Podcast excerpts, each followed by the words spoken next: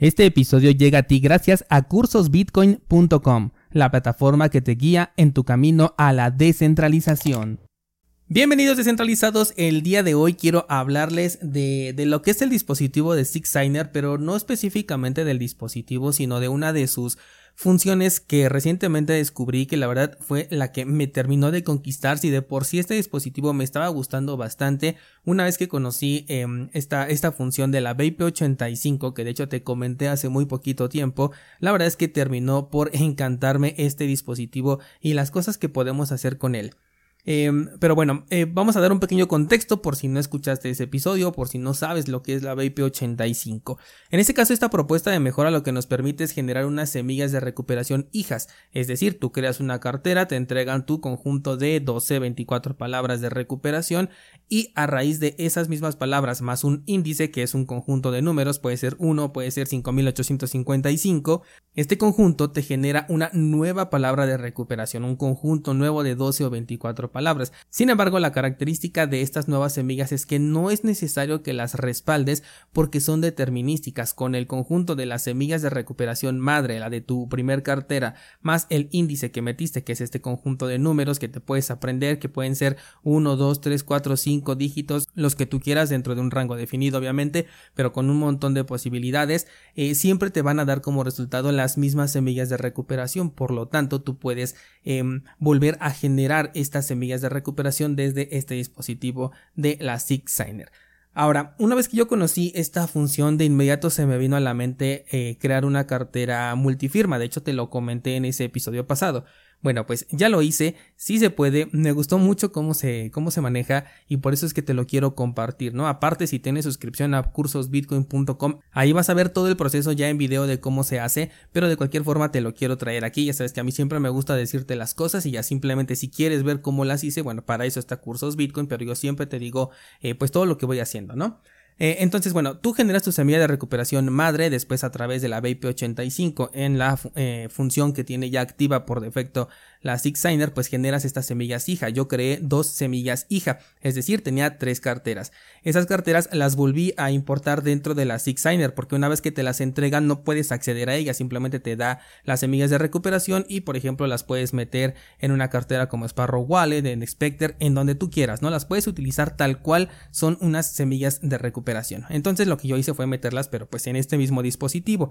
Mientras este dispositivo no lo apagues, digamos que todo se va guardando. Existe la función de que todo el tiempo esté guardando, pero lo más em, recomendable es que pues le dejes la función por defecto, que es que una vez que lo desconectas de, de la energía eléctrica, pues todo se elimina, ¿no? Para una mayor seguridad. Bien, entonces ya tenía mi semilla de recuperación madre y una semilla de recuperación hija. A la semilla de recuperación madre le saqué otra semilla de recuperación hija, digamos que utilicé el índice 0 y luego el índice 1. Esto quiere decir que eh, el conjunto de las 12 palabras de recuperación más el número 0 me daba acceso a una cartera. El conjunto de palabras de recuperación más el número 1 me daba acceso a otra cartera. Más o menos similar a lo que pasa con la passphrase, pero se maneja de manera diferente. Esto lo expliqué en el otro episodio, así que aquí no me detengo en ello, ¿vale? Entonces, bueno, ahora yo ya tenía tres carteras eh, diferentes cargadas en mi SigSigner. Lo que hice fue pasarme a Sparrow Wallet y crear una nueva cartera multifirma. Este es un proceso bien sencillo, simplemente vas acá al menú, le das en crear nueva cartera, aquí le pones el nombre que tú quieras y bueno pues comienzas a crear aquí una cartera. Tú le eliges que quieres una cartera multifirma y empiezas a dar de alta las carteras que van a participar en esta multifirma. En mi caso bueno pues yo hice una multifirma 2 de 3 que precisamente para quienes estén viendo la versión en video la estaré mostrando en este momento en pantalla. La hice en versión em, testnet y fui agregando una por una las tres carteras que yo generé en mi SigSigner, la, tanto la semilla madre como las dos semillas hija.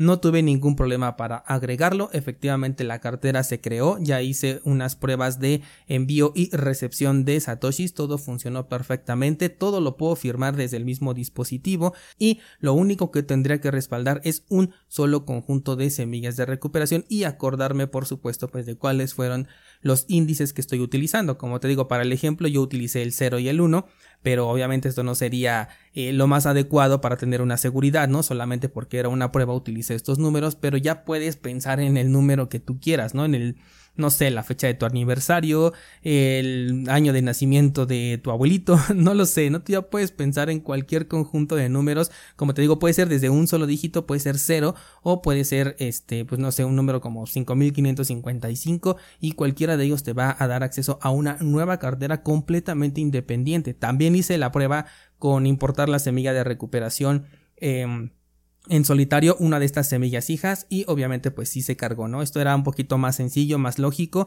pero lo de la cartera multifirma pues no sé, de cierta manera tenía como que algunas ligeras dudas, así que no confíes, verifica, lo hice y efectivamente funciona. A mí lo que me gusta mucho es que no hay que estar respaldando las tres semillas de recuperación, sino que con una sola es suficiente. Otro punto que te quiero comentar, pero se me olvidó sacar la hojita, permíteme un momento. Aquí lo tengo. Eh, esta hojita, por ejemplo, es un código QR en donde yo respaldé mi semilla de recuperación original, la que, la que utilicé como ejemplo en este curso, ¿no? Entonces, digamos, si tú tienes una Signer y escaneas esta hoja que en pantalla yo estoy mostrando para la versión en video de este episodio, eh, puedes acceder incluso a esta misma cartera. Obviamente es una cartera de prueba, no tiene absolutamente nada, ¿no? Pero bueno, el punto es que tú puedes generar este código QR para acceder a tu cartera principal y las demás las puedes simplemente determinar directamente desde la BIP85 con el dispositivo SigSigner. Sería un poquito más cómodo que imprimieras eh, los códigos QR de las tres carteras, la original y las dos hijas, porque de esta manera al momento de importarlas hacia el dispositivo SigSigner simplemente los escanearías y de esa manera pues te ahorrarías un montón de tiempo, porque si no pues tendrías que estar metiendo palabra por palabra, ¿no? Es un poquito más, eh, más sencillo si lo exportas los tres a un código QR. Ahora, esto lo podrías utilizar, por ejemplo, para una cartera en la que vas a tener una interacción constante, aquella donde te llegan algunos satoshis y posteriormente pues los envías, pero a lo mejor dentro de la misma semana, en un par de días, dos semanas como máximo, ¿no? Me refiero a una cartera con la que vas a estar teniendo mucha interacción. Estos códigos QR los puedes tener no a la vista, pero sí a la mano porque sabes que vas a estar interactuando con ellos constantemente. Evidentemente, si el entorno en el que te estás moviendo, pues hay muchas personas, estas personas saben acerca de lo que es Bitcoin y todo esto, pues a lo mejor no es eh, lo más ideal, ¿no? Esto ya dependerá completamente de tus circunstancias. Pero a lo que me refiero es que puedes crear una eh, cartera multifirma que sea para uso personal, es decir, no va a haber más involucrados más que tú, y esto la puedes generar a través de una semilla madre y dos semillas eh, hijas en este caso.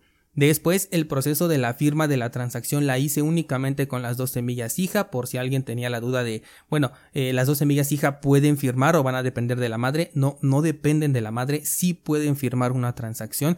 La única dependencia que tienen es para su generación. Si tú perdieras el acceso a estas semillas, bueno, pues las puedes regenerar a través del conjunto de semillas madre, por eso es que ahí sí existe esta dependencia, más el índice que tú le agregaste, que como te dije son los eh, números que simplemente añadiste, ¿no? A la semilla de recuperación. Esto en conjunto genera siempre, siempre, siempre el mismo conjunto de 12 o 24 palabras. Una vez que ya tienes esta semilla, se puede manejar de manera completamente independiente como cualquier otra cartera.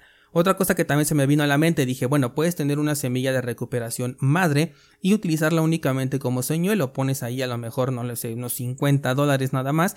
Y en las semillas de recuperación hija es donde tú ya puedes colocar tu balance, ¿no? Puedes separarlo o puedes simplemente crear estas eh, tres semillas de recuperación hijas para crear una multifirma y tener una mayor seguridad. En este punto eh, hay que tomar en cuenta que quien tenga el control de la semilla de recuperación madre puede generar todas las semillas de recuperación hija que se pueden crear, ¿no? Desde el cero hasta el número que se pueda llegar.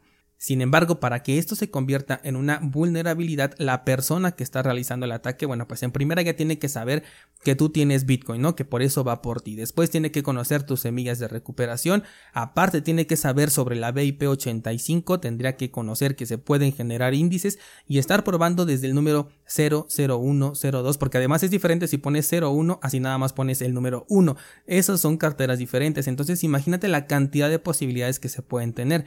Me imagino que con un software esto podría estarse probando, digamos que eh, de manera muchísimo más rápida, pero ya es un ataque muchísimo más avanzado, incluso en lo que esa computadora pues está haciendo todo ese proceso, a ti te da tiempo de reaccionar y poder respaldar tus fondos, ¿no? Si no te gusta esta opción, bueno, pues simplemente no la utilices, para eso están las passphrase, para eso está una eh, cartera multifirma utilizando diferentes dispositivos, tú vas a decidir cómo. Yo en este, en este episodio lo único que quiero es mostrarte una alternativa eh, diferente, ¿no? Porque solamente vas a respaldar una sola palabra de recuperación o en este caso podrías llegar a respaldar tres códigos QR que los puedes tener, como te digo, eh, a la mano pero no a la vista porque los sugiero únicamente para una cartera eh, multifirma en la cual, con la cual vas a estar interactuando pues no lo sé, por lo menos cada semana, ¿no? O sea, son de esas carteras que a lo mejor sí estás utilizando constantemente.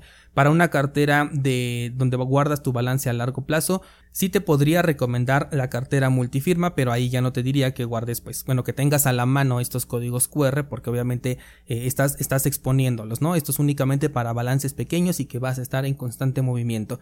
En mi caso, por ejemplo, utilizo una cartera de Sparrow Wallet conectada a una cartera KeepKey, no sé, de hecho, si después la cambio por una Signer, pero bueno, eh, eh, esta cartera prácticamente siempre la tengo vacía, pero ahí es donde de repente cuando hago alguna transacción que necesito recibir satoshis, bueno, pues los recibo allí, los gestiono desde ahí y a lo mejor en el mismo día, uno o dos días o hasta una semana más tarde los puedo llegar a mover, pero siempre son pues balances pequeños, ¿vale? Entonces, eh, ese es el uso sugerido desde mi punto de vista tienen características muy diferentes eh, con respecto a las passphrase o a las cuentas que puedes generar en Bitcoin. Entonces no sustituye la una a la otra, simplemente puedes elegir aquella que mejor se acomode para tu necesidad. Si tienes dudas al respecto, puedes checar el, el análisis que estoy publicando de SigSigner en cursosbitcoin.com. Esta semana vamos a terminar ya con ese curso. La próxima semana voy a hacer una actualización en el curso de aspectos técnicos de Bitcoin. Precisamente voy a hablar de la BIP85 porque me parece maravillosa. Puedes hacerlo no solamente con una Six Signer, puedes hacerlo también con una Call Card.